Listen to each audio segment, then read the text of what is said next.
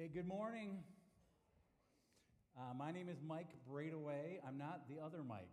So if you're if we're looking for that guy, he's not here. He's actually here. Don't worry. He's just not here. Uh, so I love this clip because it reminds me that we live in a time and a place where we have so so many choices, right? From the little things like what goes in your coffee to bigger questions like where am I going to go to school? Who am I going to marry? Do I rent or buy? Do I take this job or another job? There's so many big questions. It's a luxury, right? But it's also overwhelming at times. All these different choices, just not only just the sheer number of choices we have, but who gets to make the choices? We make choices now that used to be determined by the family you were in, or where you lived, or your level of education, and really the color of your skin, and maybe even your gender. I remember my mother in law telling our kids when, when they were growing up that when she got out of high school, there were only three choices as a woman you could be a secretary, a teacher, or, guess, a nurse, right? Yeah, there were those three choices that they had. And today we've got so many more things. But it brings up this question is has life gotten more complicated or easier over time? So, tomorrow is my birthday. So, tomorrow I will be, yeah, you go ahead and clap for that, yes. tomorrow is my birthday. I will be 57 years old, which means that I will officially qualify as a historian. So, I can say things now like, remember when we used to do this? So, I'm going to do that right now. So, back in my day, there things were different, right? We used to listen to the radio, and if you wanted to listen to your favorite song, you had to listen to the right station at just the right time. And if your timing was impeccable, you could hit record on your cassette player, and it would tape your favorite song, and you could listen to it whenever you wanted. Now, there was arguing in those days about what radio station you'd put on at home or in the car. Be true of shows as well, right? You'd watch the TV and you had three choices. And that depended on what direction the antenna was pointed. If you got all three of those. And we would sit there and argue about who got to who had to get up and turn the channel. Exercise involved. And then later on, it became arguments around who gets to hold the remote. Because if you held the remote, you controlled what the entire family watched. And so there's lots of that going on in gaming, and by gaming, I'm talking about board games. You had choices around, you know, what, what uh, piece were you in Monopoly? Were you the shoe, who wouldn't want to be, or the iron? Great. How did that come to be? And then in Clue, were you Miss Scarlet or Mr. Green? All those choices that we had. When you went out shopping, you had to go to multiple stores because generally they carried one or two of the things that you wanted on your list. But now, things are different. Now you can watch or listen whatever you want, whenever you want it, in, all the, in the way that you want it. And if you have to wait at all for any of this, it feels like we are being oppressed, right? If a commercial comes on, you're like, oh, what are we, Amish? You know, like, how long do we have to wait? If you look at all the options that we have now, Hulu boasts that it has 1,650 shows and 2,500 movies that are available. Netflix, on the other hand, has a whopping 100,000 movies and television shows that offers us. And our streaming services that we have, we don't even have to do this anymore. It'll pick the next show for you. It'll ask you. And if you do that long enough, not that this has ever happened to me. It'll say, Are you still there? uh, so you have all these different options, right? And now the entire family can sit in a room together and they can all be listening to or watching your own favorite show or your favorite song in complete quiet, right? It's not like the old days in video games. Now gaming is video games. And I remember Noah and Sam my, my two sons, used to, I used to try to play video games with them, and I could never quite keep up. But I was always amazed at the amount of time they spent on changing their avatar. So, your avatar is your character in the game. They would change facial shapes and things like that. hats, clothing, sweatshirts, shoes. You could all switch as you were playing the game. One, I didn't have that much attention span to sort of figure that stuff all out. And two, I was just trying to, to get the game. But I realized maybe they weren't that goofy spending all that time because back in my day, we had Johnny West. Did the, maybe things aren't quite as different as I thought that they were. Uh, and now you don't even have to go out of your house to shop. You can shop all over the world, anything you want, and have it brought right to your home. This also affects how we think about church. You can go and listen to any preacher at any church on any subject at any time you want. And for that reason, thank you for coming to Storyline this morning because uh, we realize that it's a choice that you have, right? And uh, so we're used to having all these things at our disposal. We don't even think about it anymore. We just, in fact, have come to expect it. We want everything to come our way. In some ways, even God, right? We want a God on our terms, custom made for what we like. We can pick the attributes we like. We can put God on the side of the causes we like and disregard the rest. We want Him to complete our dreams. We choose how we would like Him to act. We choose what's right and what's wrong and expect Amazon God to deliver what we want, when we want it, the way we want it. Now, there is an upside for sure to living life this way, right? We have this amazing sense of control. It makes the world feel safer. This minimizes surprises. It protects us from unknowns. It connects me with like minded people who make the same choices I do, and it maximizes my satisfaction, my freedom, my pleasure. And nowadays, there's hardly any arguing. Right?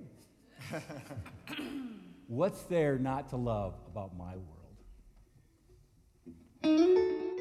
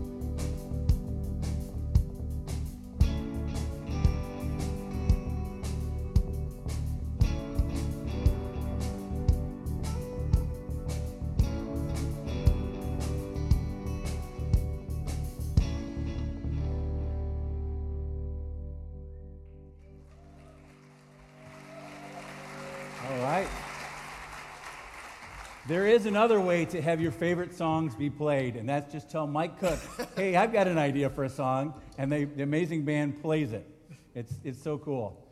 Now, we said that there's an upside, but there's also a downside to this enticing customer made kingdom that we have, right? And maybe some of you have experienced it.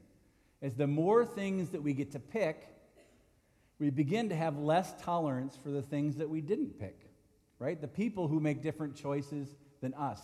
And this oftentimes can isolate us because we end up being with people that are, as much as we can, just like us. And knowing that we could create this perfect world and it doesn't turn out that way, lots of times it ends up being, it creates, it creates anxiety for us, right? Why didn't it go the way I planned it? The modern, in fact, the more choices you have, the greater the anxiety you can around life even just on, we talked about there being 100,000 Netflix choices, right? It's the reason why we spend 20 minutes trying to pick out a 30 minute show, right? It's because what if I get this wrong? There's all this pressure in the world that we choose. I remember one time we were camping as a family and we had our pop up camper set in the, in the campground there, and we were sitting around eating breakfast. And Sam, who's my youngest, sits in the back now and, and videos uh, the storyline services. When Sam was like 10 years old, uh, we were going through our plan for the day, and Sam continually got vetoed in his plans for the day. And he was getting madder and madder about what was going on. And Sam finally had had it. He was tired of us telling him what to do, trying to run his life. He wanted to be in charge. And so I said, Okay, Sam, what'd you have in mind? I think you might be right. And so I said, You say what you want, and I'll write it down. I've actually got this piece of paper right here. I said, Sam, you write down what you want, I'll write it down, and we'll make it true. So Sam dictated his demands. I, Sam, am now in charge of my life. I will put myself to bed. I will get my own food. I will pay my own way to exhibits. Apparently, that was a big thing. I can stay up, eat whatever I want, go wherever I want. I am in charge of me. Signed, Sam Braidaway, co signed, Mike Braidaway. right?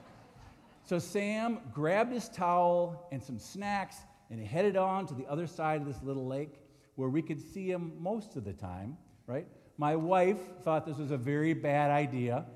Uh, and just full disclaimer, I should never write a parenting book, right? So as Sam is out there all day, uh, we kind of look and are watching for him, and you wonder when did humans start thinking like this? That we have to have everything that we want? Is it because of the cell phone? Is it that darn TikTok? What's the cause of this? Was it social media in general? And while we've got all these technological uh, great setup for us to be able to live in a world like this, that impulse to have things our own way, the way we want it, is almost as old as time. When Jesus walked this earth and he said, If you want to know God, watch me, so many groups were right there wanting to put in their order for Amazon Jesus. What did they want from him? Well, here's what the shopping cart looked like for some of the people. His disciples, some of his closest friends and followers, if their good friend did well, became popular, rose in the ranks, that it would be really good for them. They might have influence and power and prestige. James and John even put in an order for having special places on Jesus' right and left hand side when he got to his kingdom. Finally, they thought, I'll get my reward. There was also a bigger crowd around him, the crowd of people that they were followers and fans. They had seen all the things that Jesus had done, and they thought, maybe, maybe he'll do something for me? Now was the big question would Jesus deliver or would he disappoint? And we see a lot of that, some truth, and we'll shine some light on that around the area of Palm Sunday. Today is Palm Sunday, so it's on your calendar. Uh, you may have grown up in a church where that was a big deal, and you celebrated Palm Sunday, and, and kids would come marching in singing songs, waving palm branches, right? Or you may be here like I have no idea what that is. We'll fix that. Uh, here's what actually happened on Palm Sunday. We'll look at Luke 19 together. It said, As Jesus approached Bethphage and Bethany at the hill called the Mount of Olives, he sent two of his disciples, saying to them, Go to the village ahead of you, and as you enter it, you'll find a colt tied there, which no one has ever ridden. Untie it and bring it here. If anyone asks you, Why are you untying it? say, The Lord needs it. And those who were sent ahead went and found it just as he had told them. And as they were untying the colt, its owners asked them, Why are you untying the colt? And they replied, The Lord needs it. and it worked. they brought it back to Jesus and they threw their cloaks on the colt and they put Jesus on it. And as they went along, people spread out their cloaks on the road. And when they came near the place where the road goes down to the Mount of Olives, the whole crowd began joyfully to praise God in loud voices for all the miracles they'd seen. Blessed is the King who comes in the name of the Lord, peace in heaven and glory in the highest. The disciples must have thought, this is amazing, right? This is the moment we've been waiting for. Ask for stuff, people give you things. Just like that, because the Lord needs it. It was so great. And Jesus is getting pampered by the crowd, right? People are putting down their coats for his donkey to. Oh, that's very, that was very effective. Uh, very, uh, so people put down their coats. He was pampered. Uh, Jesus thought, gosh, this can't get any better. People are singing songs about you. Jesus could do no wrong. Jesus is happy. The crowd is happy. The disciples are happy. From one angle, it looks like Jesus was delivering on every promise that he could make. People were getting exactly what they wanted. Or were they really?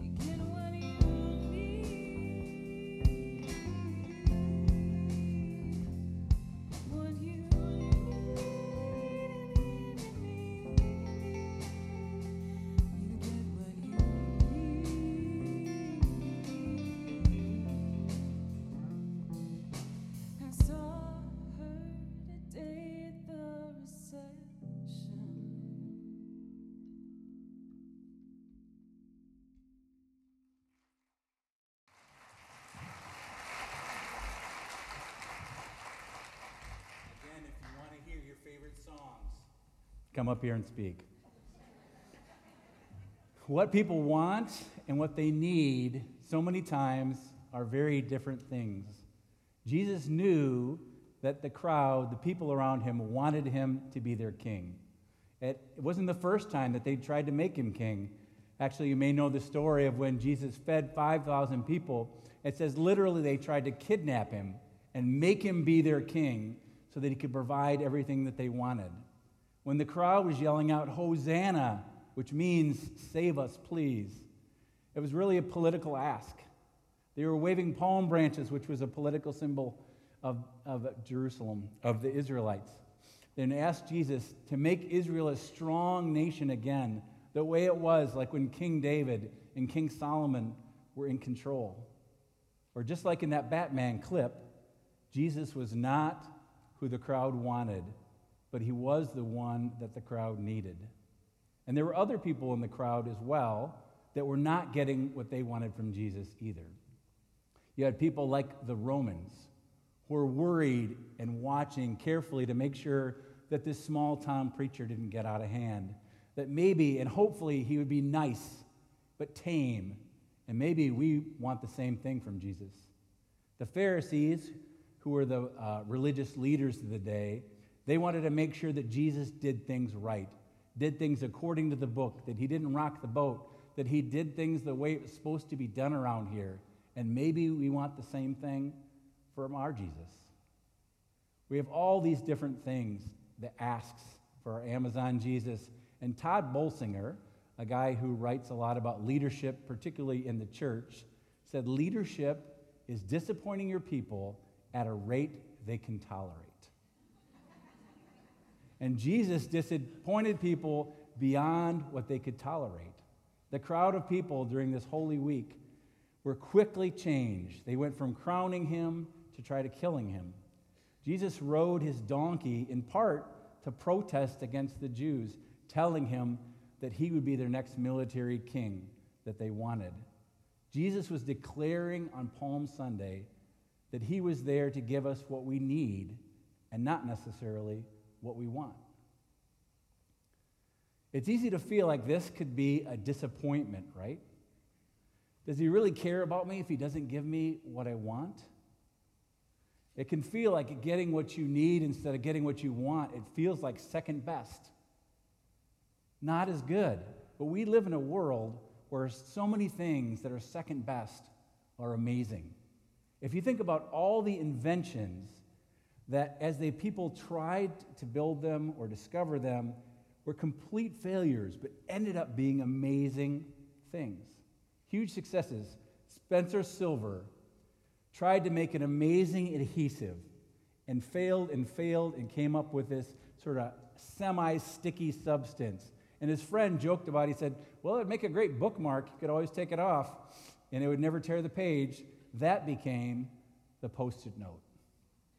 Wilson Greatbatch in 1956 was trying to record heart sounds, but he put the wrong transmitter, transistor in his invention, and it ended up affecting the heart of the patient. He then discovered the pacemaker.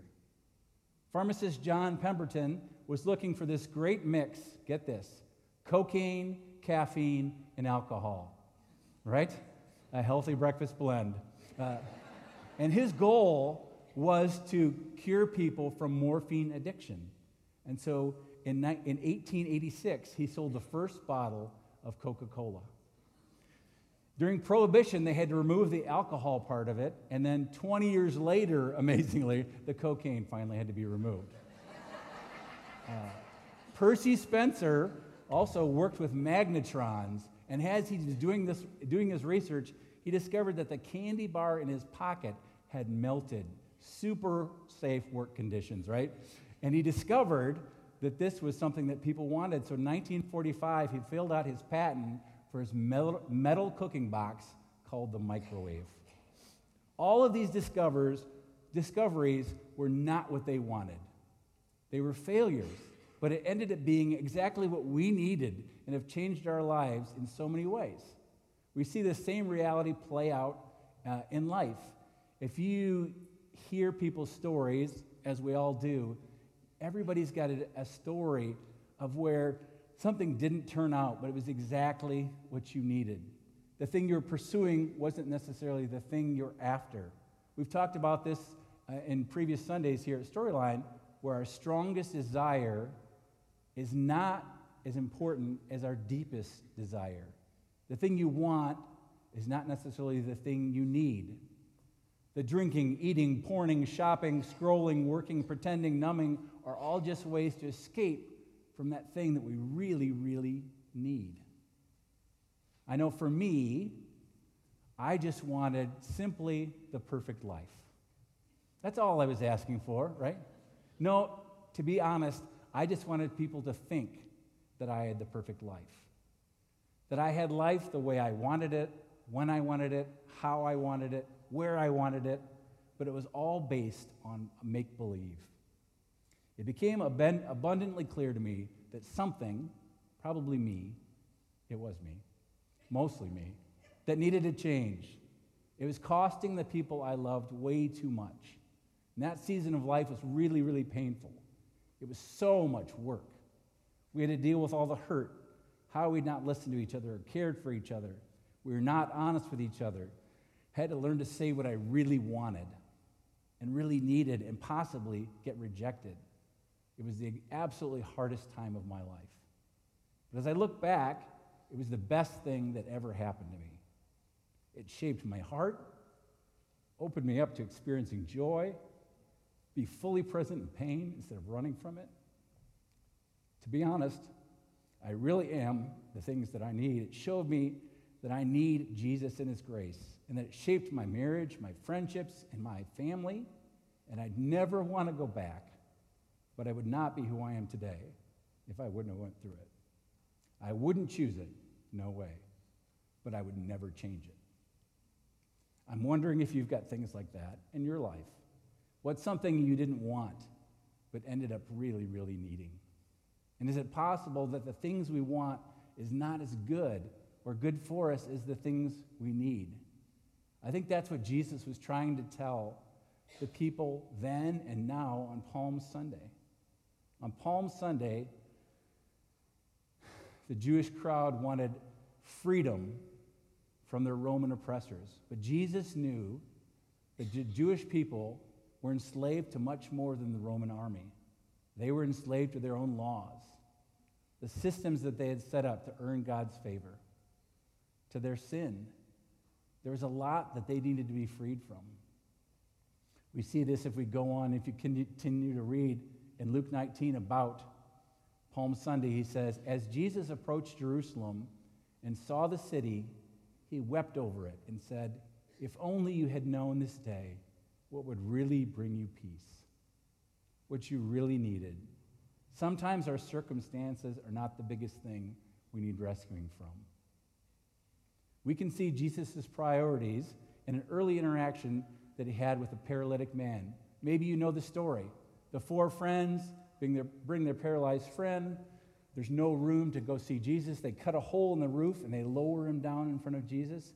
And then Jesus says, Friend, your sins are forgiven. He was not giving people what they wanted. The Pharisees in the room were saying, There's no way you can say that. You can't say that you forgive sins. You are not God. The friends on the roof were saying, It's his legs. His legs. And so Jesus knew that this guy had more going on than just uh, what was going on with his body. Jesus says this, knowing all the things that were going on. He said, Which is easier to say, your sins are forgiven, or get up and walk? He says, But I want you to know that the Son of Man, who is Jesus, has authority on earth to forgive sins. So he said to the paralyzed man, I tell you, get up, take your mat, and go home. And immediately he stood up in front of them, took what he had been lying on, and went home praising God. In Jesus' economy, the bigger issue is not the man's body, but his relationship with him. I get the chance to work with in Capernaum, which is Young Life's ministry to folks with disabilities. And I hear this time and time and time again from my friends there. They remind me all the time that what's going on between them and Jesus is way more important than what's going on in their bodies. Jesus gave the man both what he needed and what he wanted. And for lots of times, it's more than just a preference, right? That what we need is just a little bit better than what we want, like vanilla over chocolate, and in the end, it gets you to the same spot. But oftentimes in our life, what we want gets in the way of what we need. And to really get there, it takes some surrender on the road to getting what we need. And maybe we have to say goodbye to some of our favorite distractions or hiding places in order to uh, let God show us what we really need. Speaking of what we really need, I need to get back to Sam, who's stuck on the other side of the lake. We left him out there. Uh, Sam, one of the great things about Sam is his independence. Sam, but also Sam has this deep love for people. He loves to, to love people and loves to be loved by people. And it got to be supper time, and we hear this knock on the door of the camper. And Sam was back. He had gotten a taste of what he wanted, and it really didn't satisfy the way he thought it would. Sam's our deep connector. He wanted to be with us. And I said, Sam, what about the contract? He said, Let me see it.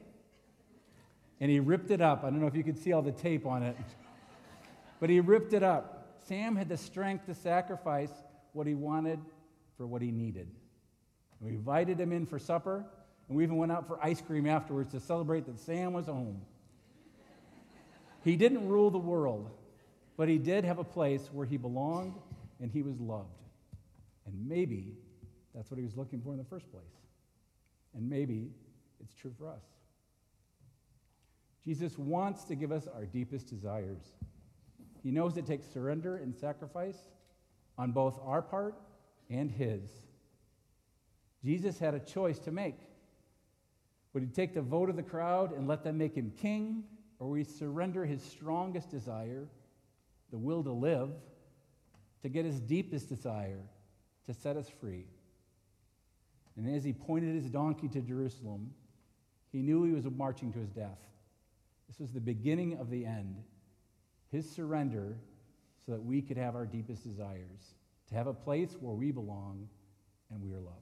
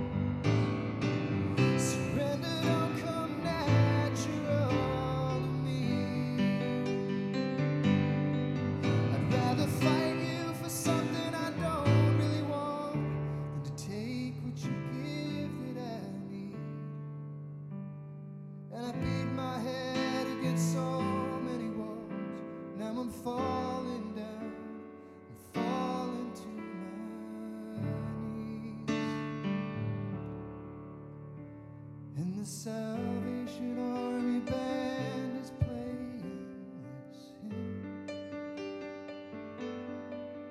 And your grace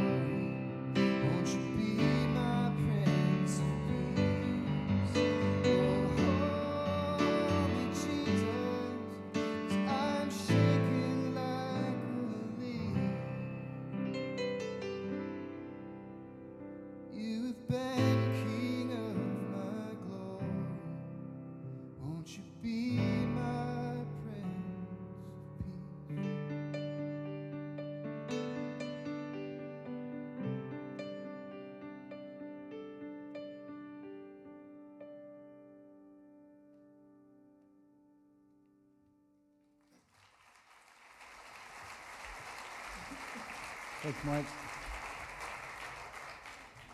If we surrender and let Jesus give us what we need, one of the questions that pops up in my mind is how can I feel safe in a world that I don't control? I think part of that is depends on who holds it. Will Jesus deliver or disappoint? It depends on our expectations. Still a good song. he is who he is, and we need him. We can't control him, but we can trust him. Is it possible that he wants to give us our deepest need? And that's not second best, but it's the very, very best. We know and we read throughout Scripture that God is love.